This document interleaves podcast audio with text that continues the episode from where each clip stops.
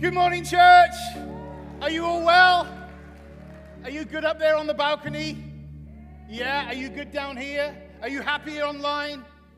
Happy Easter. It's Easter Sunday. And it's so good to see you all.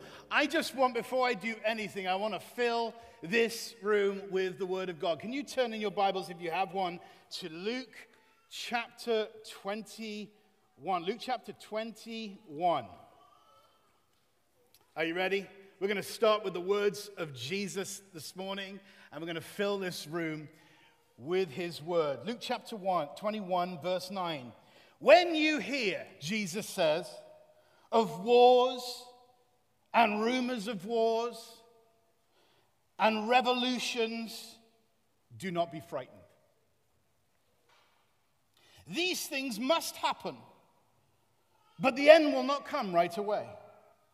And then he said, Nation will rise against nation and kingdom against kingdom. There will be great earthquakes and famines and pestilence and epidemics in various places, and there will be fearful events and great signs. Whisper under your breath, great signs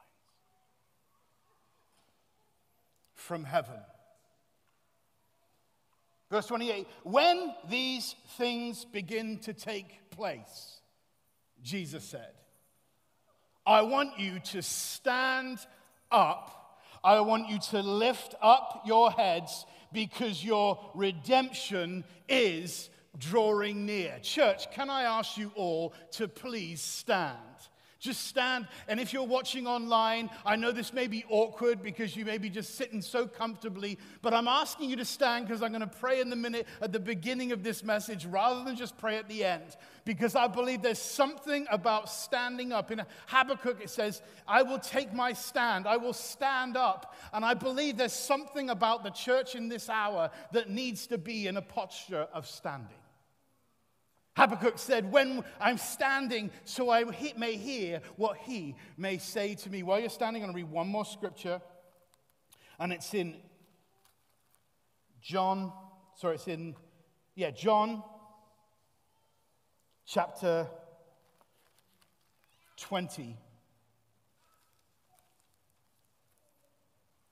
So Peter and the other disciples started to the tomb. Both were running, but the other st- disciples outran Peter and reached the tomb first. He bent over and looked in at the strips of linen lying there, but did not go in. Then Simon Peter, who was behind them, arrived and he went straight into the tomb and he saw the strips of linen lying there, as well as the burial cloth that had been around Jesus' head and the cloth that had been folded up by itself. The cloth that had been folded up by itself. The, do you ever read the scripture and think, what does that mean? There's so many nuances and little details in the scripture which are there very deliberately, but often we don't realize what they mean.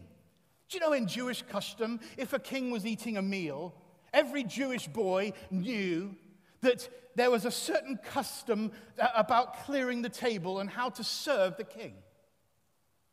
And if the king got up from the table, he would do one of two things. He would get the cloth, he would get the napkin, he would get the serviette, and if he was done, he would just discard it.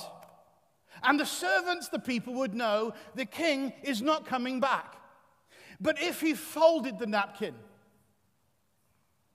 it was a sign he wasn't done and that he was coming back. In this passage, it's very deliberate that the napkin, the linen, was folded.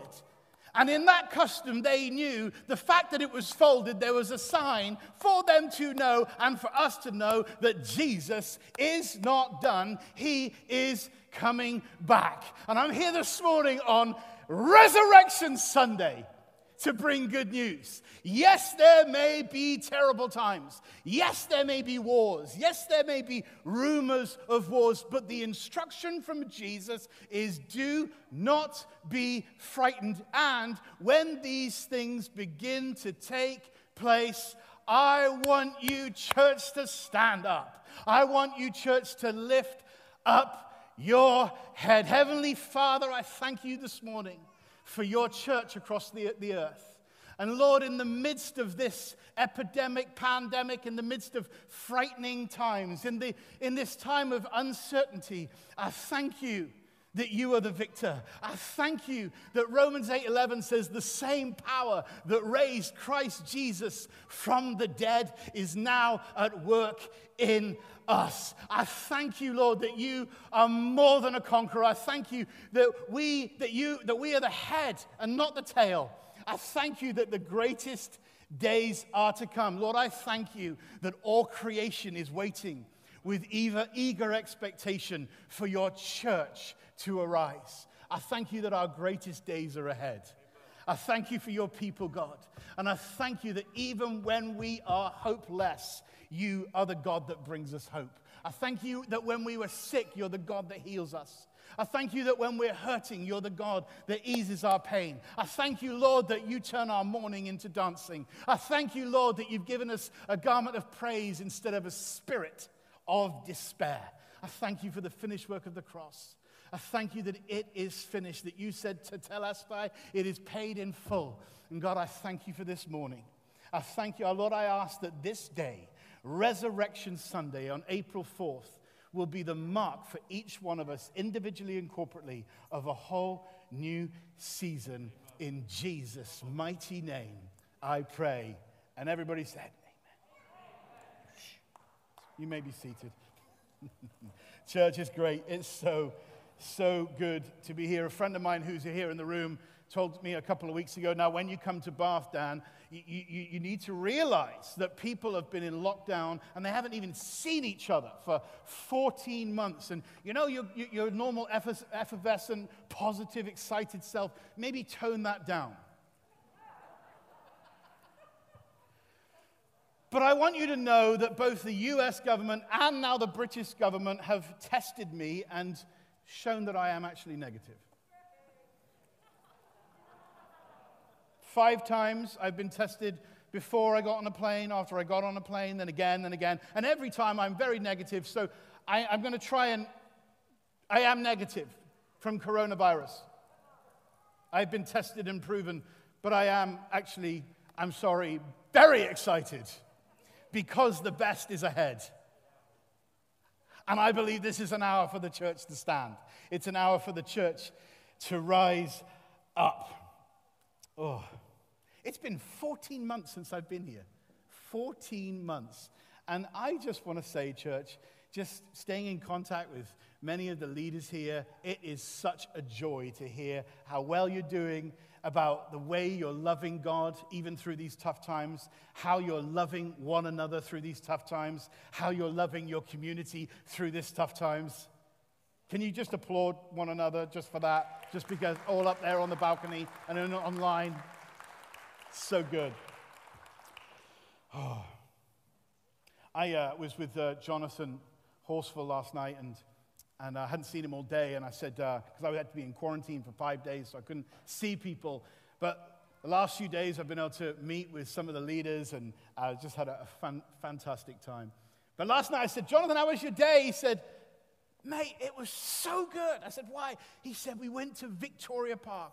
And he said it was kind of like the baggage claim when you get off a plane and you see loved ones and everybody's hugging each other. And, well, of course, we weren't allowed to hug, but it was just this celebration of the sun is shining. It's a new day. Families, it's like, We haven't seen you for so long. He said it was glorious. And as I sat there, I welled up and I remembered about 18 to 24 months ago, I remember being here in Bath and thinking, what this church family needs is a pastor, a couple that are true shepherds that really love God's people. And I actually said to some people, it's to a pastor that can be there amongst the people. When the people gather, and like in Victoria Park, and you have a barbecue and you, and you get together for a picnic, that the shepherd is amongst the people. And Jonathan didn't realize it, but last night I welled up and I thought, it's happened. And church, I just want to honor, where are Jonathan and Ruth? This cup, they're going to embarrass them. But you have amazing shepherds here. You have amazing pastors. You really, really do. And, and you know, church, the history of this house has had many true shepherds. True shepherds True, and by that I mean they love God's people. They will lay down their lives for God's people. And I, I just want to say, I, I want to suggest it's a, perhaps a little rarer than we might all think. I'm not just talking about good leaders or administrators or visionaries or prophets and, and, and apostles and all these other ministries and titles that we give people, but a true shepherd that absolutely loves God's people, and that is Jonathan Ruth. Jonathan Ruth, can you please stand? I'm going to embarrass you just because you need to hear this. You are loved and appreciated. You're called and appointed by God. I also just want to honor the amazing team around them, the other elders, the leaders, the staff, and most of all, God's people. Can you just give it up for yourselves? Come on. Amen. Whew. By the way, Fee sends her love. Uh, she is fast asleep right now. She's actually preaching in the States this morning on resurrection power. And uh, she's excited, but she does send her love. And uh, she is going to be with me again uh, the next time we come here, which will be sometime in July. We're planning on coming for a few weeks together. So, but she sends her love to you. She's doing extremely well and gets better looking every day. And I love her and I miss her. And she is awesome. But she does send her love. All right, are you ready? I, am rather than just preach a message, I, I, I, I, sat this week listening to people and, and listening to the Holy Spirit say, God, what are you doing? And I, really, what I want to do is stir you today. Everyone say, whisper, mm, stir. You know, the writer of Hebrews says, Consider how you may spur one another on towards good, good deeds. Do not neglect the gathering of the saints, but actually meet all the more as the day approaches. John chapter 10, verse 10, which is one of the most simple yet profound scriptures in the Bible that Jesus speaks. And he says this The devil comes only to steal, to kill, and to destroy. And I just want to say it as it is right now when you look at the state of the world. It does appear sometimes that the enemy has the upper hand. Sometimes in the middle of battle, it can feel like, are we winning or losing here?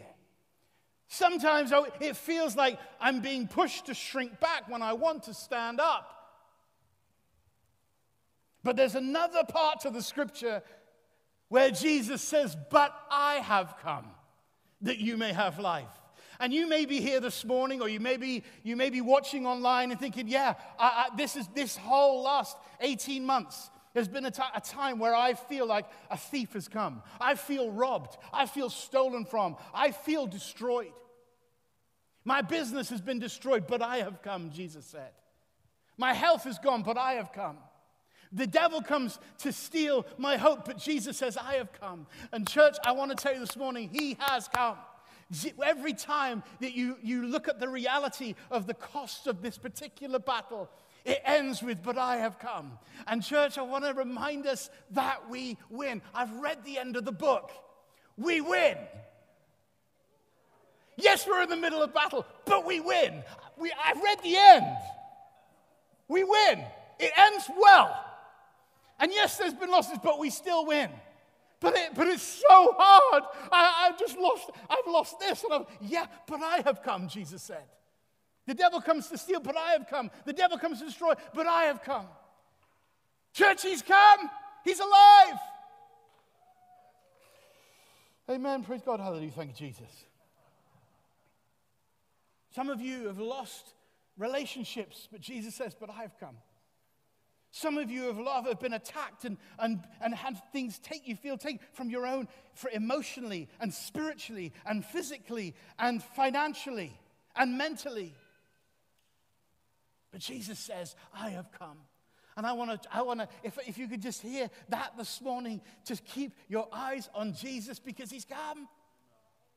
He's able to sympathize with our weakness. He really does care about the small little things. My assignment today is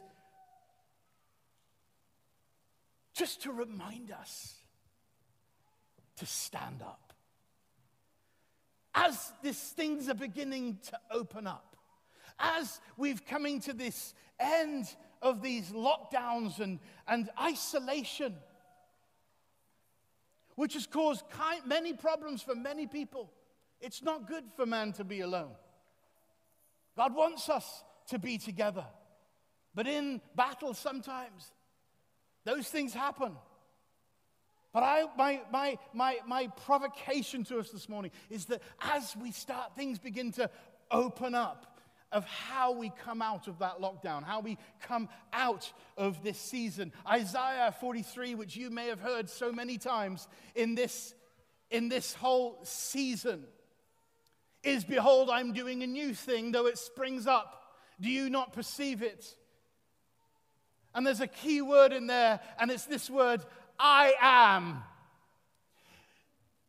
Isaiah the prophet says, Behold, I am, says the Lord, doing a new thing. Who's doing a new thing? He is doing a new thing. I want to provoke us to not make things up that we think he should be doing or that we should be doing because of the state of being when we're in lockdown, when we're disappointed, we're trying to deal with all these things. This can't be God. Maybe he's just doing something new. Yes, he is. But make sure that we follow what he is doing rather than just going and doing something and then wondering why that didn't work either. Hello. Jesus says no one puts new wine into an old wineskin. If he does, both the wine and the wineskin will be ruined. No, you put new wine into a new wineskin.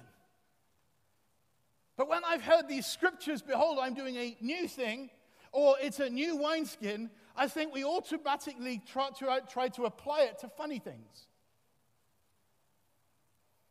The wine and the wineskin was to do with the teaching of the old covenant.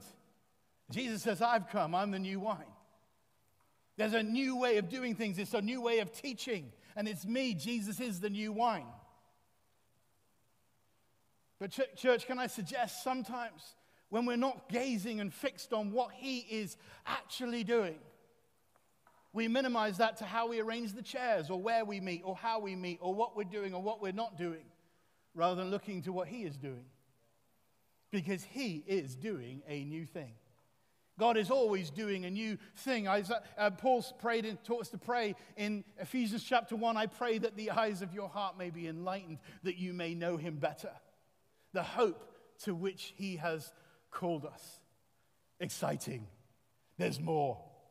He's doing a new thing. So, can I encourage us in this time as we gaze upon Jesus, as we look to what he is doing? Because he's speaking. I'm going to share this this morning. What is God saying? But that we don't, in our frustration and why is this happening, minimize what God is doing and thinking, well, maybe it's the size of the building, or if it's the, or it's the sound of the PA, or if we meet in homes or meet in a, in a big auditorium and we just get into this cyclical pattern of just going round in circles rather than saying, God, what are you doing? If you're doing something new, what is it? And that we follow you rather than making something up and then wonder why God's not there. But, church, one thing is for sure is God is with us. He's with us. Whew. So I want to encourage you. Behold, God says, I am doing a new thing. What is He doing? What is He saying? What is He going to do? In Luke chapter 4, is the story of Jesus when he comes up out of the waters of baptism and then he's led by the Spirit to be tempted and tested in the wilderness. You may have heard this during this time. I'm just in the desert season. Everything's terrible. I got no food. I'm alone.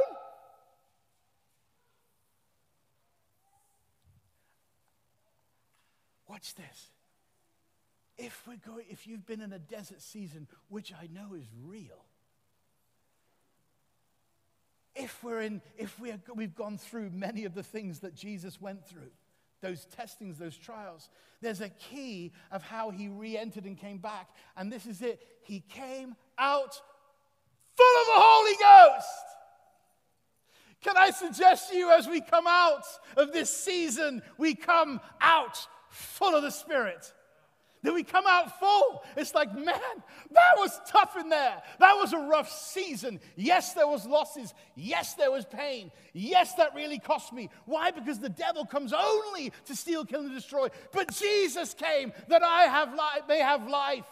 And I'm going to come out of this season alive. I'm going to come out this season full of the Holy Spirit, full of love, joy, peace, patience, kindness, faithfulness, self control. I'm going to come out. Here I come. This was a, I've been tested with fire. I'm coming through the refiner's fire. Jesus is perfect theology. If he went through that season and came out full, then so can we, because he is with us. In 2 Kings chapter 4, do you remember the story of the woman who was with the company of the prophets with Elijah? Her husband was. And she goes to Elisha and she says, Elisha, my husband who was with you is dead. Think about for a moment. She's suffered loss. She's lost her husband. And she says, Elisha, now our creditors are coming to take away my two boys. And Elisha goes, What's that got to do with me? And she said, I'll tell you what has to do with me. I have nothing. And he said, You don't have anything? She says, Well, except, everybody whisper, except a little oil. And Elisha says, Then go to your neighbors, and I want you to get pots, I want you to get vessels, I want you to get cups, I want you to get everything you can, and I want you to go into your house, and then I want you to shut the door. And that little bit of oil, I want you to pour it into those cups and those vessels and those pots. And you see what will happen. And this was the miracle. There's so much in this. This lady that was in pain, this lady that's suffering grief. I've gone through major loss. I've lost my husband. And he didn't leave me anything except a little bit of oil. And Elisha says, Take the little bit and, I, and, and, and, and do what I'm instructing you to do. And I will turn that which is not enough into more than enough. And, church, I want to tell you this morning not only can we come out of one season and we can come out full, but we can also go into, in this season, before we come out, there's an instruction here go into your house and shut the door. That before we actually can all go back to, to, to a new normal, to use this season when the door is shut what does that mean? It means the door is shut to voices and choices. The door is shut to fear. The door is shut to negativity. I'm going to go in and I'm going to close the door because there is a little bit of oil. And I promise you, church, there's a little bit of oil in your house. Why? Because we're born of an incorruptible seed, and the Holy Ghost is living inside of us. And if we will stir that up and say, God, I'm going to pour this into every area of my life that is empty, we will end up in overflow. And He says, Go now and pay your, your debtors off, and you can live off the rest. You can live off the surplus. Church, this is an hour. This is a moment. It's a kairos moment where we can seize the day. We can say, okay, God, I'm going to start shutting the door before the door opens, before I'm out. I'm going to be careful what I let in. Jesus says, when you pray, shut the door, shut the front door, shut the back door. Shut the doors in your life that are, are causing this fear to come in and say, God, here am I. There's a little bit of oil. Church, we, re- we are, the, the, the, church is the answer. There's, the, the cavalry aren't coming. We are all God's got, we're the best God's got. All creation is waiting with eager expectation for the sons and daughters of the king to stand up, to say, We have an answer. Does that mean we don't comply? Absolutely not. Does it mean we obey the laws? Absolutely yes. But there's, there's a prescribed way, and I want to stir us this morning that before this season has ended, that we come out full, we come out alive. Maybe it's criticism that door, the door needs to be closed. Maybe it's bitterness, hopelessness, anger, unforgiveness, argumentative. That's not fitting in the kingdom. That's not being full of the Holy Ghost. But behind closed doors, where are you? Behind closed doors, who are you? Whew. Mm. Here's another one 2 Samuel chapter 11. In the springtime, when kings go out to war, David stayed in bed. Church, as I just said, this is a season and it's coming to an end. And as this season comes to an end, a new season will begin. In Genesis, it says, Seed time and harvest, cold and winter will never cease. Seasons were set in creation and they will never cease. God is the God of seasons. Yes, this season has been rough. Yes, this season has been tough. But how we but before we enter the next season, it's really important that we don't miss this one. In the springtime, when kings go out to bed, out to war, sorry, David stayed in bed. On the 20th of March, springtime began. On the 20th of June, summertime begins. Isn't it somewhere around the 20th of June that things shift here? So we're still in spring. Read this for yourself, church. In the springtime, when kings go out to war, David stayed in bed. David is behind closed doors. It was springtime in the time when kings go out to war, and David is king. What is David doing in bed if in springtime is the time when kings go out to war? Listen, church, when we're not doing what we should be doing, temptation is just around the corner.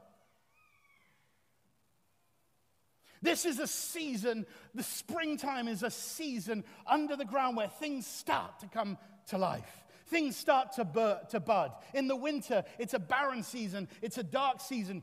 Many of us have been through that. It's a season when you look out, everything just seems dead. But under the ground, under the ground, things are beginning to germinate. Things, the ground itself is resting. Why? Because it knows springtime is coming. In the springtime, when kings go out to war, David stayed in bed. And because he stayed in bed, he slept in late, opened his doors, went out onto his patio, and he looked down and he saw Bathsheba. And we still have problems today because of that decision, because micro decisions have macro consequences.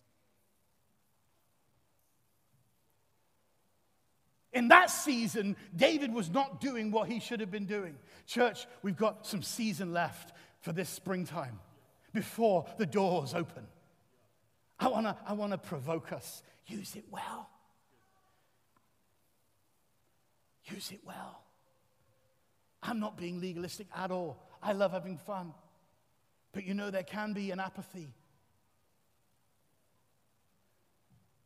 You know, God says to, God says, God says to Ezekiel in Ezekiel 37, he says, he takes, he says, the hand, of, uh, the hand of the Lord was upon me, and he took me to a valley of dry bones. They were very dry.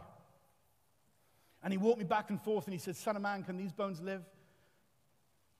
And Ezekiel, like, like many of us, says, Well, only you alone, God, no.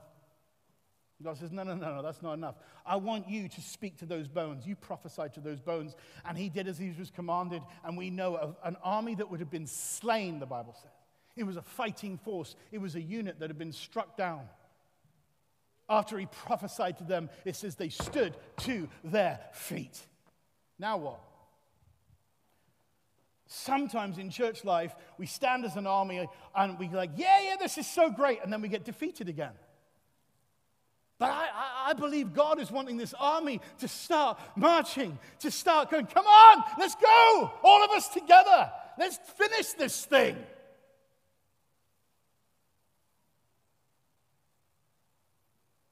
But when in this season, we can just become apathetic.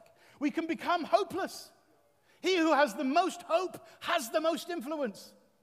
We're the salt and the light of the earth. You know the word amusement. During this lockdown, I've had lots of things to, to amuse me. You know, the word muse means to think. Amuse means to not think. So amusement means to not think. I'm being gentle with this because I just want to provoke us, right?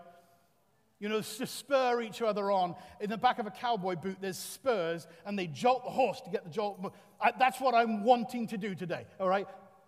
I want us to provoke us. God is provoking me. I feel provoked. I have to live this too. You know, the word entertainment is that which tain means to take a hold of. So, entertainment is that which enters you to take a hold of you. And I, I want to suggest that we, we can get stuck in a season when we're not doing what we should be doing, like David. And we get into amusements where we're just not even thinking, and life is going by. God is wanting to speak, God is wanting to do and fashion something inside of us, but we get found asleep. That's why the Bible says, Awake, awake, O Zion! Come clothe yourself with strength. Put on a garment of praise instead of a spirit of despair. You know, if there is, a, I believe there is a spirit of despair even in the church. But Isaiah says, I've given you a garment of praise, a garment of thanksgiving. You get up in the morning, stand up your feet, first thing you do out of bed, and start, just start saying, Thank you, Lord. Thank you for the cross. Thank you that I'm no longer a slave and a sinner, but I'm a son and I'm a daughter and I'm a saint. Thank you. Thank you that I've got life. Thank you that I can see. Thank you I can hear. Thank you I can taste. Thank you for my wife. Thank you for my, thank you for my church family. Thank you for, for blessing me financially. You know, your atmosphere in your own body will change because something happens when we thank the Lord. You know, the word sozo means saved, healed, and delivered. The one that came, said, came back to say thank you out of the lepers, but was made whole. Everyone say, whisper, whole. So rebellious. Do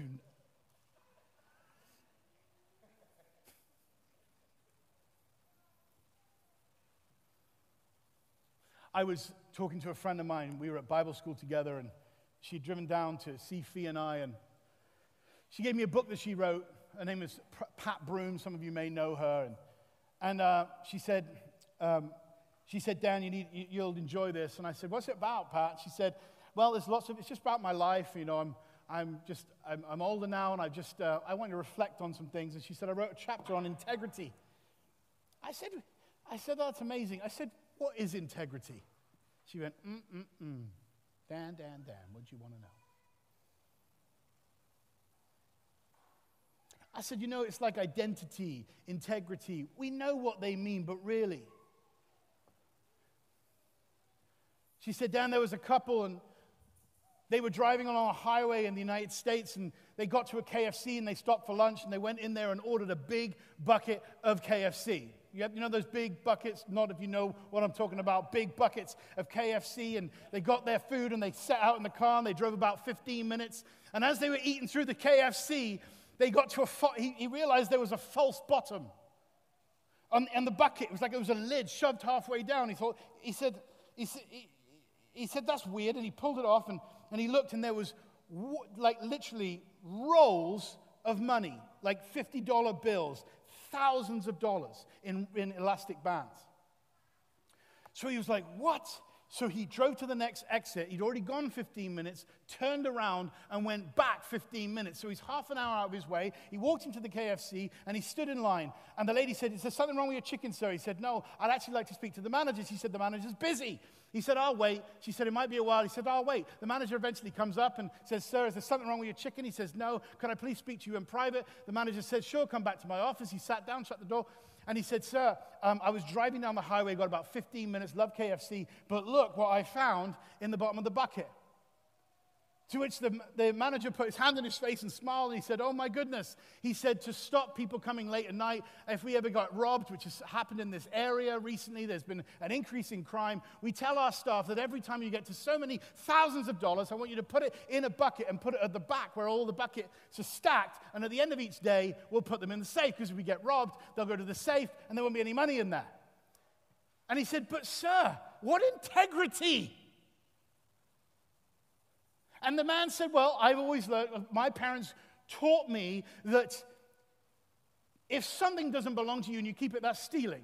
And okay, I said, can you just wait here a second? He came back, he left the room, came back, and he said, I've just had my secretary call the press. They're gonna, they're actually on their way. They're so excited because in this town, isn't that a great message to our community that there are still people of integrity? And he said, Oh, uh, and, he, and he was just kind of just there with, uh, uh, just trying to take all this in. And then the door opened again, and the secretary said, Actually, the chief of police is coming as well. And he said, well, well, why is that? And they said, Because he's just so excited and he wants to be with you for a front page picture tomorrow night over the weekend for the whole community to see. And the man stands up and he says, Actually, I have to go. And he says, Just wait a few minutes. They're actually almost here. He said, No, no, no, I'm going to be going now. And he turned to walk away, and the manager walked after him, tapped him on the shoulder. He said, Sir, what is going on? Why didn't you, don't you want to stay? The man looked to the manager and he said, Because the woman I'm with is not my wife. You can have integrity, I can have integrity, we can have integrity in one area of our lives, but not in another. The word wholeness, the word integrity actually means wholeness. Can I provoke us, church, as we leave this lockdown? That in this season, that we grab the season that we're in and we say, God, do a work in me, everything you need to do. Let's clean house. So when I come out of this season, as hard as it's been, I'm going to come out like Jesus, full of the Holy Ghost. I'm not going to come back. I'm not going to come out bitter. I'm not going to come out jaded. I'm not going to come out hopeless. I'm not going to come out arguing. I'm not going to come out having to be right. I'm not going to come out jealous. I'm not going to come out, I'm going to come out whole. But careful what enters you. Careful what you think about. Peter in 2 Peter says, This is my second letter to you. In the first one, I tried to stimulate your wholesome thinking. Philippians says that whichever, whichever is good, whatever is pleasing, whatever is whole, think on such things. Church, I want to encourage us as we leave this season and enter into a new one that we come out having God fashion something inside of us. Coming out full. Full. Jesus came out full of the Spirit, full of love, joy, peace, patience. You know, two, two Sundays ago, I was here on isolation this last Sunday. But I, was, I prepared in the week to speak, and um, some great stuff is happening in, in church life and in, in our community, and, and, and it's really, really exciting. And uh, I was just tired. I knew I was going to England. I, I had some other travel things I had to do, and, I, and my body was just tired. I was just starting to get exhausted, and I thought, I need to get a really good night's sleep. And I'd just fallen to sleep, and I was about an hour into sleep, and the phone rang, and it was, a, it was the police. And they said, Hey, listen, is, is this one of your sons? Nothing's wrong. He hasn't done anything wrong, but he's in a car. You can drive at 15 in the States, which is scary. But he said, one of the kids, there's a curfew, 11 o'clock, and we pulled this car over for a random check, and now it's uh, past curfew, so we can't let them drive home or even be driven home by a minor because there's a curfew if you're 15 years old. So you have to come and pick them up. And I'm like, really? On the one night I get to sleep. So now I'm disturbed and I'm agitated, and then I can't really sleep, and my mind's going, and then I'm, I have to get up early to, to prepare, and so I get up really early. And then just one thing happens after the dog pukes on the carpet and now I'm ticked off with the dog, but I feel bad because he's old. It's like, uh, and so I'm just frustrated. And then I can't really pull my thoughts together. I'm looking at my, well, my notes and what God's been saying to me throughout the week. And then, I, and then I'm, and now I'm running late, and then I, I can't, and the, the dog's, you know, puked up in one of my shoes. So now I'm even more mad. And then I'm going downstairs and there's no milk. And then I go upstairs and, I'm, and now I'm running late. And my son, who will remain nameless, decided to use my shower. There's other showers in the house. Why do you have to use my shower? So the door's locked. I'm like, I'm already late. I'm frustrated. I haven't prepared. And I'm ticked off. And he said, Dad, what's wrong with you? Why are you so upset? I said, Because it's my shower. And he said, I know, but you don't have to get upset about it. I said, because the bar, the shower drains really slowly. And so then it has all this scum in it. And then it takes half an hour. I don't have half an hour, so I have to stand in your scum. I don't like that. And it's cold. It's gross. It's weird. I shouldn't have to do this. I've got to speak today. Don't you know? I've got stuff I have to do.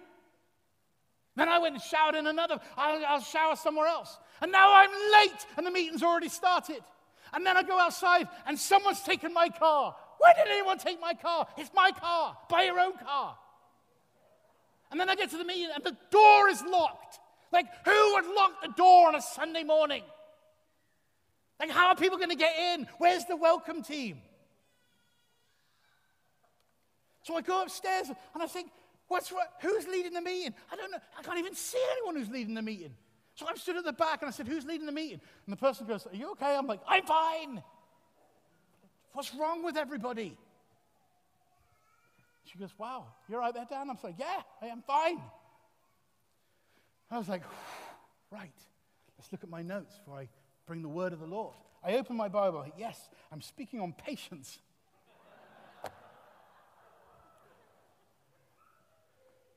I'm like, they're wrong. I'm right. Shouldn't have used my shower.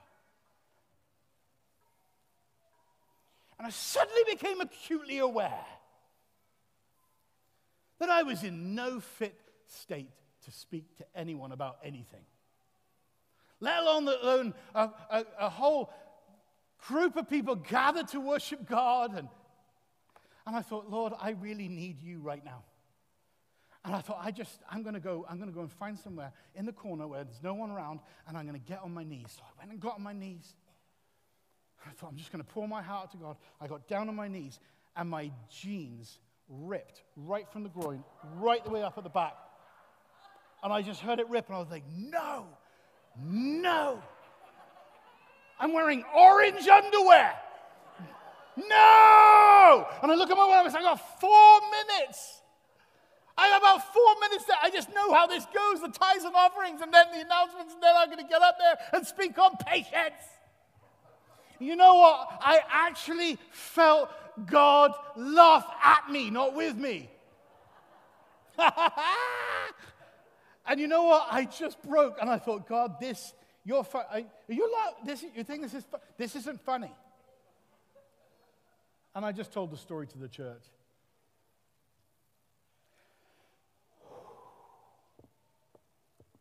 You know, what's he doing? What is he doing? Behold, I, I, everyone say I, whisper I. God says, I am doing a new thing, not we're doing something new. He is doing something new. You know, these last, something's amazing and magic, uh, just, just beautiful's happened in meetings, just sovereignly by God.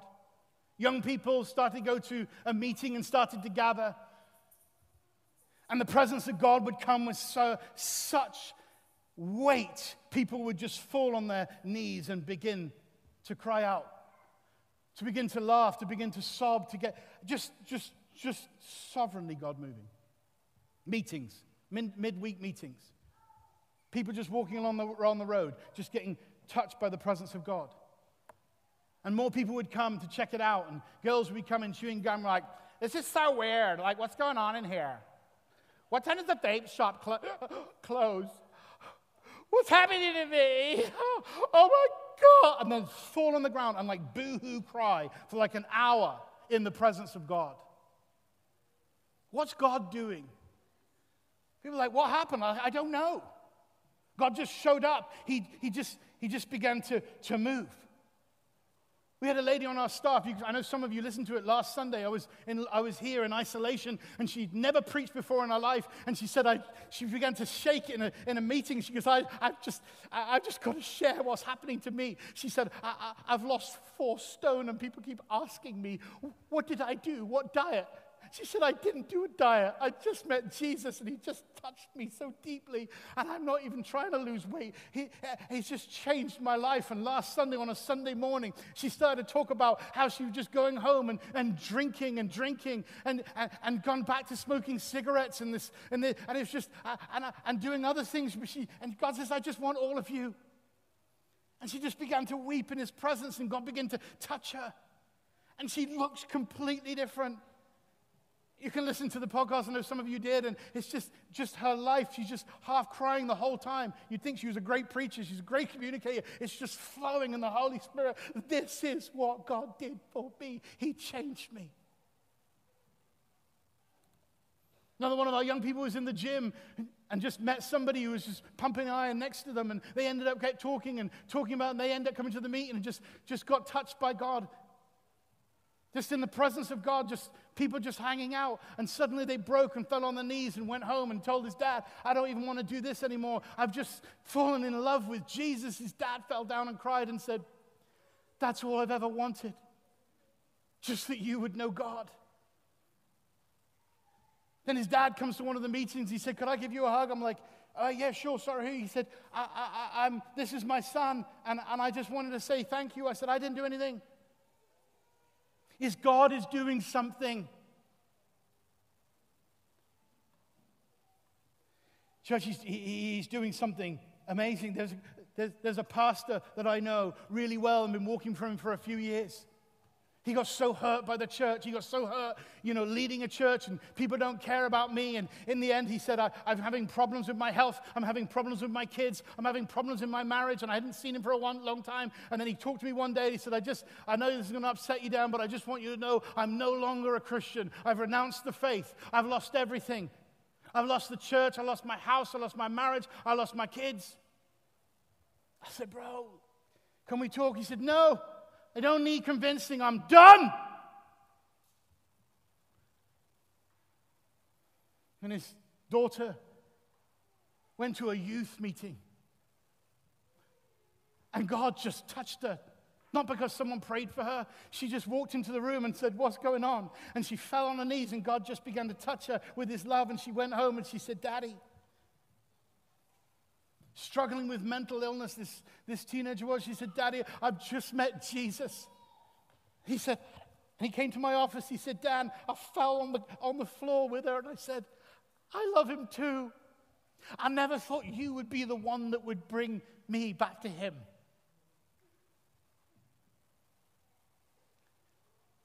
I'm doing a new thing, the Lord says. Parents coming asking to see Fee and I, what's happening? Uh, can, can, we see you? We're concerned about our daughter. Uh, yeah, come and see us. Came around to the house. What's going on? Uh, we're just very concerned. You know, I don't mind. He said about if I, my daughter, you know, smokes dope. I don't mind if she, you know, um, hangs out with guys. I don't really care what she does. But, but, but she's, she's been coming to these meetings and uh, she's very different. I said, Sir, I don't actually know your daughter. I don't actually know very much about her. So could you tell me exactly what's changed? I'm nearly done, guys. And he said, Yeah. He said, She's always happy. And his wife went, She's always happy. She just walks around. She's always singing. She's, and she's, she's just, she, we just don't know what's happened to her. I said, Is that a bad thing? And they said, Well, we just don't know how it happened and just want to make sure she's not in a cult. I said, Listen, you can come, you can come and see. We can give her what, what she's reading. Well, I'll send it to you. You can read it for yourself. Go, well, she wants to get baptized. I know you can come. We can? Yeah, come. It's on Sunday in the swimming pool. They come, she gets baptized in water. They're just there, they're crying. You can come on a Sunday. They come on a Sunday. You, there's something happening. I was in a coffee shop the other day. I'm quite an introvert. I love my time on my own. And I was there reading my Bible, just studying. And, the, and I was aware there was another person on the other side of the room. And he, he just, uh, and, I, and I looked up and he, he was just staring at me. And, and he was, he, his eyes, he had like tears in his eyes. I said, I said, uh, how you doing, man? He said, he said, good. Just stared at me. I'm like, great, cool. Went back to what I was doing. And he said, um, I don't mean to be weird. What's your name? Told him my name. He said, I just feel like there's something, I just feel overwhelmed. I said, Oh, I'm sorry, man. And I put my pen down. I said, what's, what's going on? He said, I just feel overwhelmed with love. He said, I'm not weird. I'm a married man. I said, I'm not, uh, you know, I'm not, you know, I'm not saying this to you. I just feel, I feel, I just feel, feel overwhelmed by love. And I realized that God was doing something. And I said, Sir, what you're encountering isn't me, it's the love of God. He said, Is that what it is? Well, I don't even know God. I, I don't know even, I don't know, you know, do we call him Jesus or Father or Holy Spirit? I, I don't really, really know anything, but I, I just, uh, I, I just feel overwhelmed.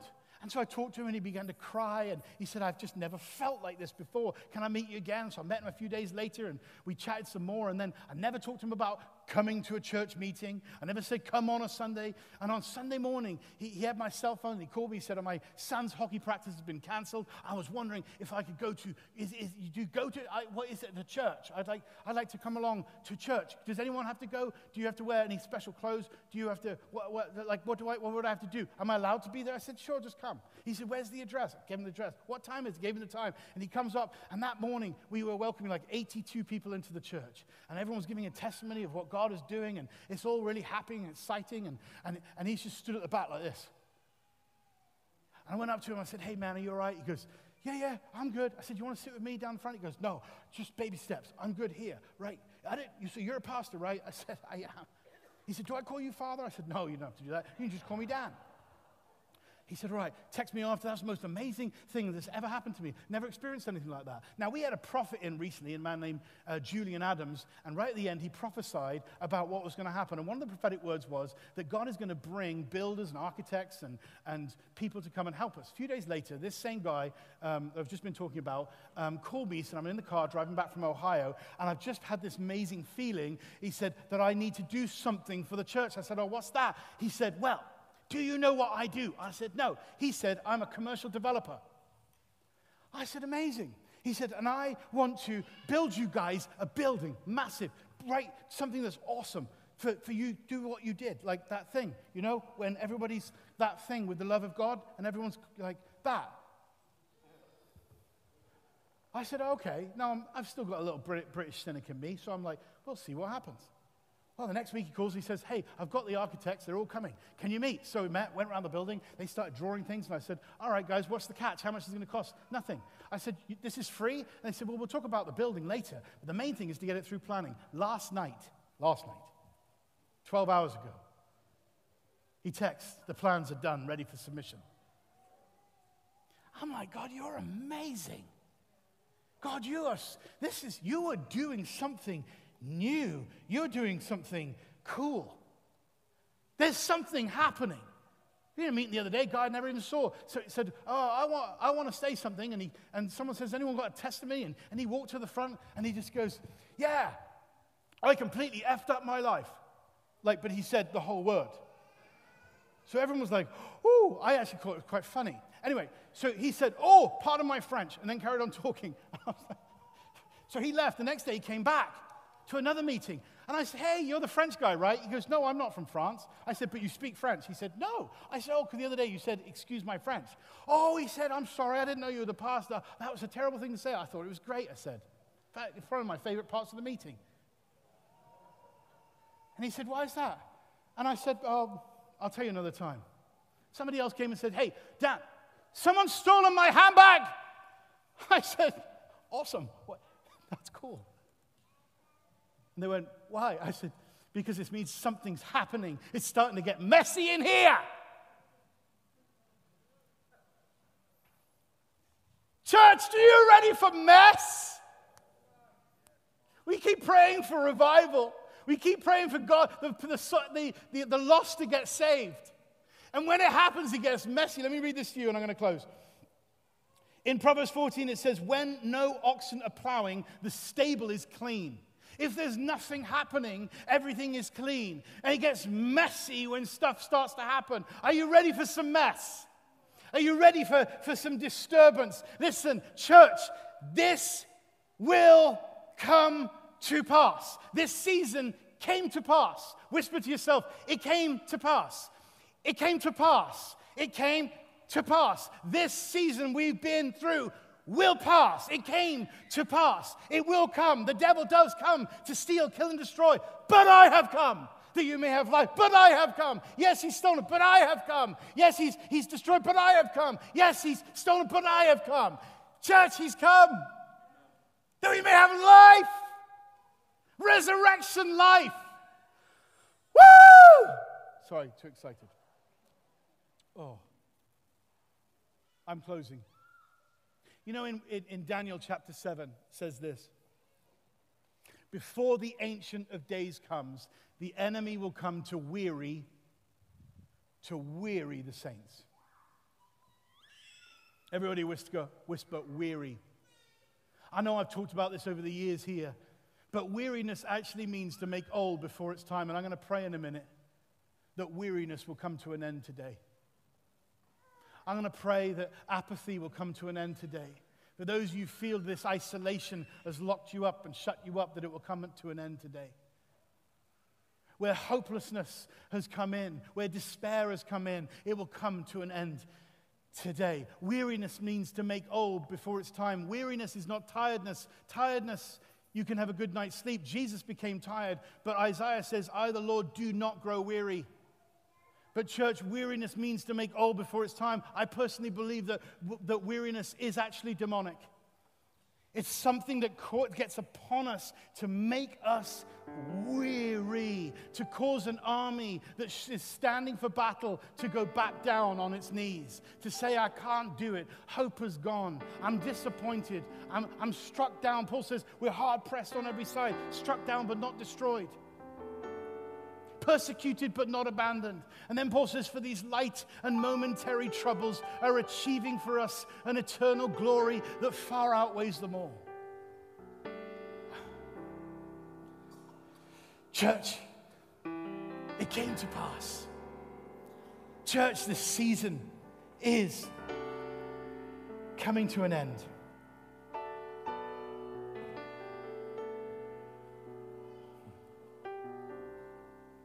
Can I ask us all, as we started a while ago by standing, can I ask you all to stand to your feet? If you're at home watching online, can I ask you just if you can, if you're able, just to stand to your feet? Whew, just close your eyes.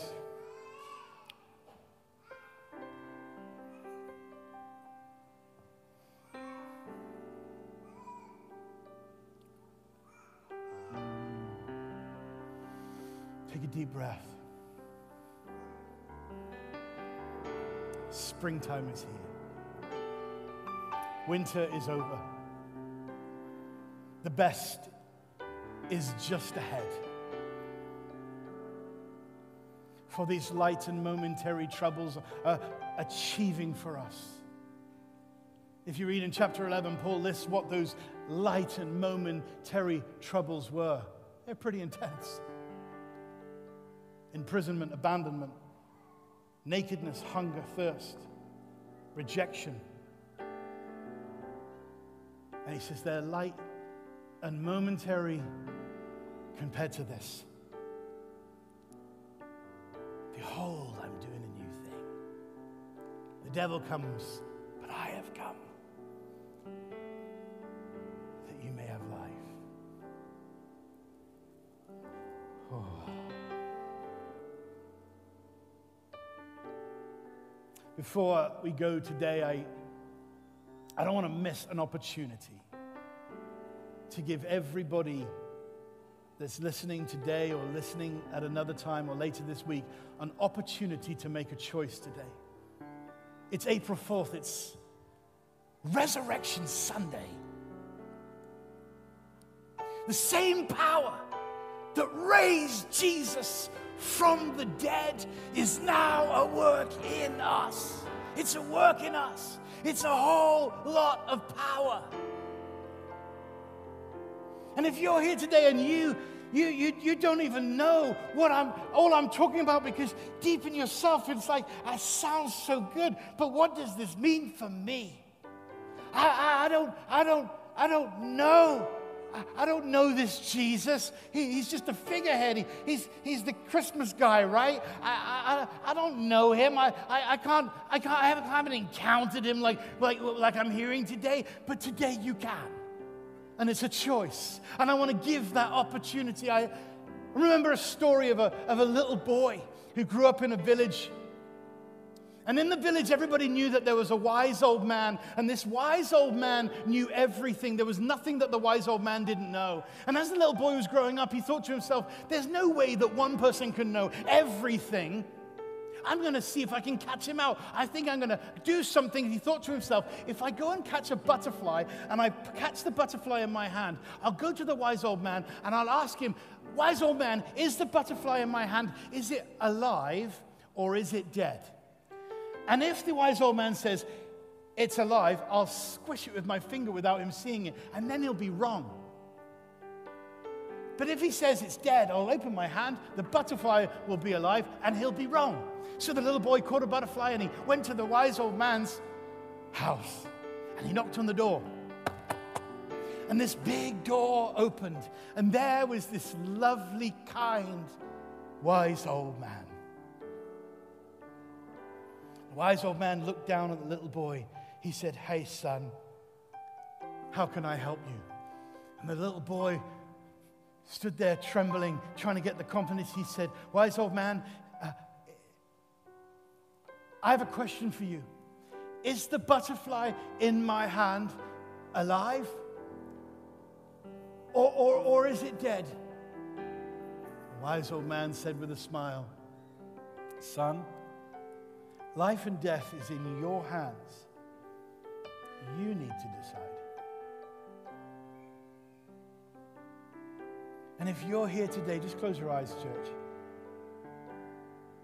If you're here today on Easter Sunday, wherever God finds you today, whatever season you're in or been in, whatever trial or challenge today, you could make a choice. You could say this Jesus, I don't fully understand what it means that you came that I might have life. But I do know I don't know you. And I do you know that I've got stuff that's blocking me from you.